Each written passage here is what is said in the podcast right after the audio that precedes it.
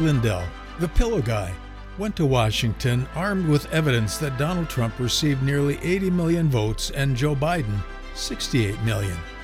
He got five minutes with the president and was then dismissed as if he was bothering him. QAnon has said that massive arrests will soon be made. Lou Dobbs reported on Fox that massive amounts of documents proving corruption will soon be released. But you know what? I'm not interested in any of this.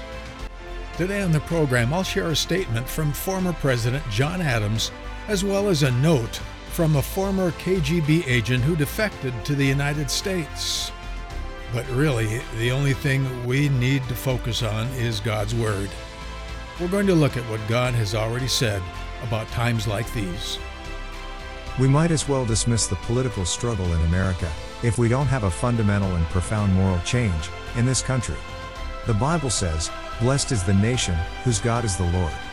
Jesus said that unless the days of the Great Tribulation be shortened, even the elect would be deceived. In the past year, we've certainly seen how easy it is to be deceived. Today on Life Journeys, Pastor Hardika makes some vital observations about navigating through the dimming light. Around the world, the entire government of the Netherlands has resigned, and on Friday, the entire Russian government resigned. It would seem something global is up. Christians are clamoring for liberty and justice, looking for vindication, but nothing is as yet coming forth. While many people have been looking to social media and other sources away from the mainstream, that's going to be pretty much fruitless. God's not a politician either. Our problem is not Democrat versus Republican, it's good versus evil. For the American government today could be better named the U.S. crime syndicate, and God's not taking any other sides. Many centuries ago, when God reigned over Israel, they said, Make us a king to judge us like the other nations. And the Lord said unto Samuel, Hearken, listen to the voice of the people, for they have not rejected you, but they have rejected me that I should not reign over them. But your king will take your sons and daughters, your best fields, and your money. You see, God rules through men's hearts, not through their governments. Founding father and second president John Adams said, Our Constitution was made only for a moral and religious people. It's wholly inadequate to the government of any other. The Soviet communist dictator Joseph Stalin exemplified this when he said, America is like a healthy body, and its resistance is threefold its patriotism, its morality, and its spiritual life. If we can undermine these three arenas, America will collapse from within. So far, he's been the most accurate U.S. prophet that I've heard. Please understand that without a moral change of heart in America, no president or Congress can give us what we need. Without lasting change within our hearts, nothing that is given by our leaders will change anything. Unless God changes our hearts, our nation truly is on the road to ruin. A former KGB Russian spy defected to America years ago. According to Mr. Bezmenov, only 10 to 15 percent of the KGB's personnel and resources were allocated to traditional clandestine espionage, with the rest going to legitimate, overt, and open ideological subversion. He said that subversion happens in four stages demoralization, destabilization, crisis, and normalization. They will subvert America's youth with Marxist thought.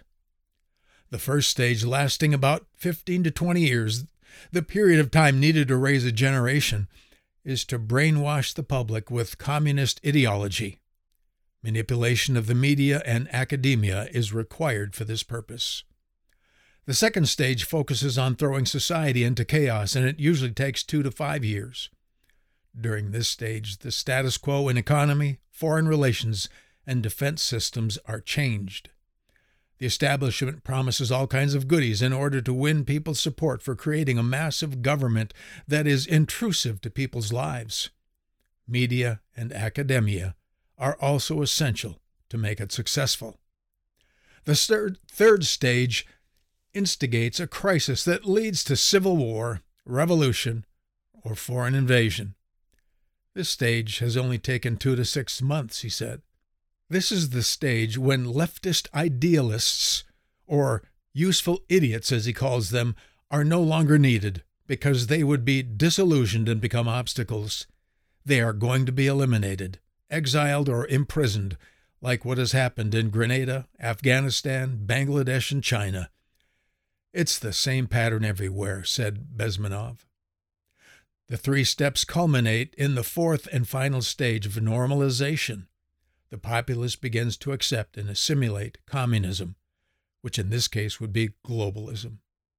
The loss of our morals, our spiritual life, and our patriotism have worked to make us a fertile garden to be overrun with what you see today. Get academia and the media, and the minds of people will follow if their morals are corrupted in the first place. Is there a move towards a one world government? Absolutely. Yes, there is. How it establishes itself politically, criminally, and morally is not an issue that we could ever hope to define, identify, and destroy by carnal means. To attempt to study its plans and endeavor to stop it sets people up for something way above their pay grade. It almost assures decisive personal defeat. Why? It's a simple premise. You're not smart enough, experienced enough, or powerful enough to outsmart and defeat the powers that have corrupted humanity since its beginning. At its root, this is a spiritual problem defined in the Bible. Jesus showed clearly that it takes the power of God, not the wisdom of man, to defeat darkness. If it took the death and the resurrection of Jesus to defeat man's corruption, sin, and evil, how can we possibly think that we can do it without carefully following and living God's plan? God's blueprint for end times living is far different than QAnon's. Defeating the devil's darkness without God at the very center of our lives is the ultimate fool's errand. Revelation 17 says, I will show unto you the judgment of the great whore that sits upon many waters, with whom the kings of the earth have committed fornication, and the inhabitants of the earth have been made drunk with the wine of her fornication. She is the mother of the abominations of the earth. I saw the woman drunken with the blood of the saints and with the blood of the martyrs. The waters which you saw, where the whore sits, are people and multitudes and nations and tongues. Saints are seen here. Some are going to be killed, others persecuted. Then there are those who still are dabbling in the sins of the harlot represented in this chapter. Revelation continues Come out of her, my people, that you be not partakers of her sins, and that you receive not of her plagues. In one hour is your judgment come, and the merchants of the earth shall weep and mourn over the whore, for no man buys their merchandise any more. Thy merchants were the great men of the earth, for by thy sorceries were all nations deceived. God used Babylon once to judge his people for their sin. They were held captive because of their idolatry and unbelief. Here, too, we see the church being subject to the horrors of this Babylonian influence. Listen to this vision inspired by the book of Revelation. We, the church, are being battle hardened, refined through opposition, tested, and prepared. We are not being destroyed, but through the fire that this harlot is forging in us in these days of deception, persecution, gloating, and arrogance, we, the church, are weaving the fibers of the Holy Spirit with a dedicated determination to see Jesus glorified. We will be mocked and marginalized until we hear the sound of heaven's trumpet. It's like we have marched around Jericho for six days in obedient silence about what is hidden from the world, but the shout is going to come forth. See us as we sit patiently in our barracks, weaving a garment of spiritual warfare in the darkness. Unseen by the world, shafts of divine light are growing stronger, mingled with tears called the prayers of the saints.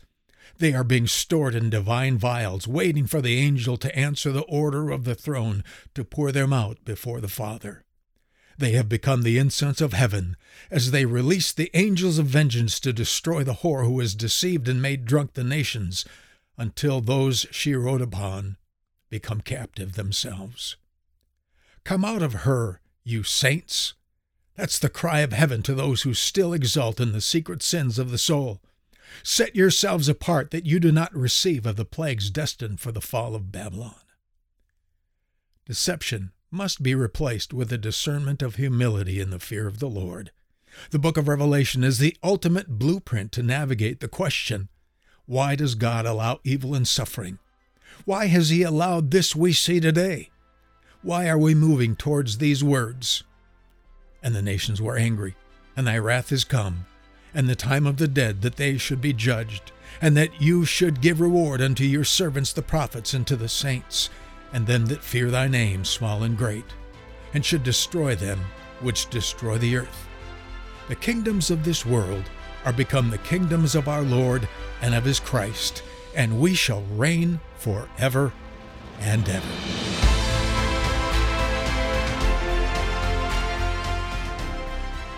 The best defense you can give your family and children against a future of communism and present government corruption is a good set of love based, faith founded morals. Political prowess won't do it. Nor will money, education, or reputation do it. We are moving towards victory. Things are not coming apart. They are coming together.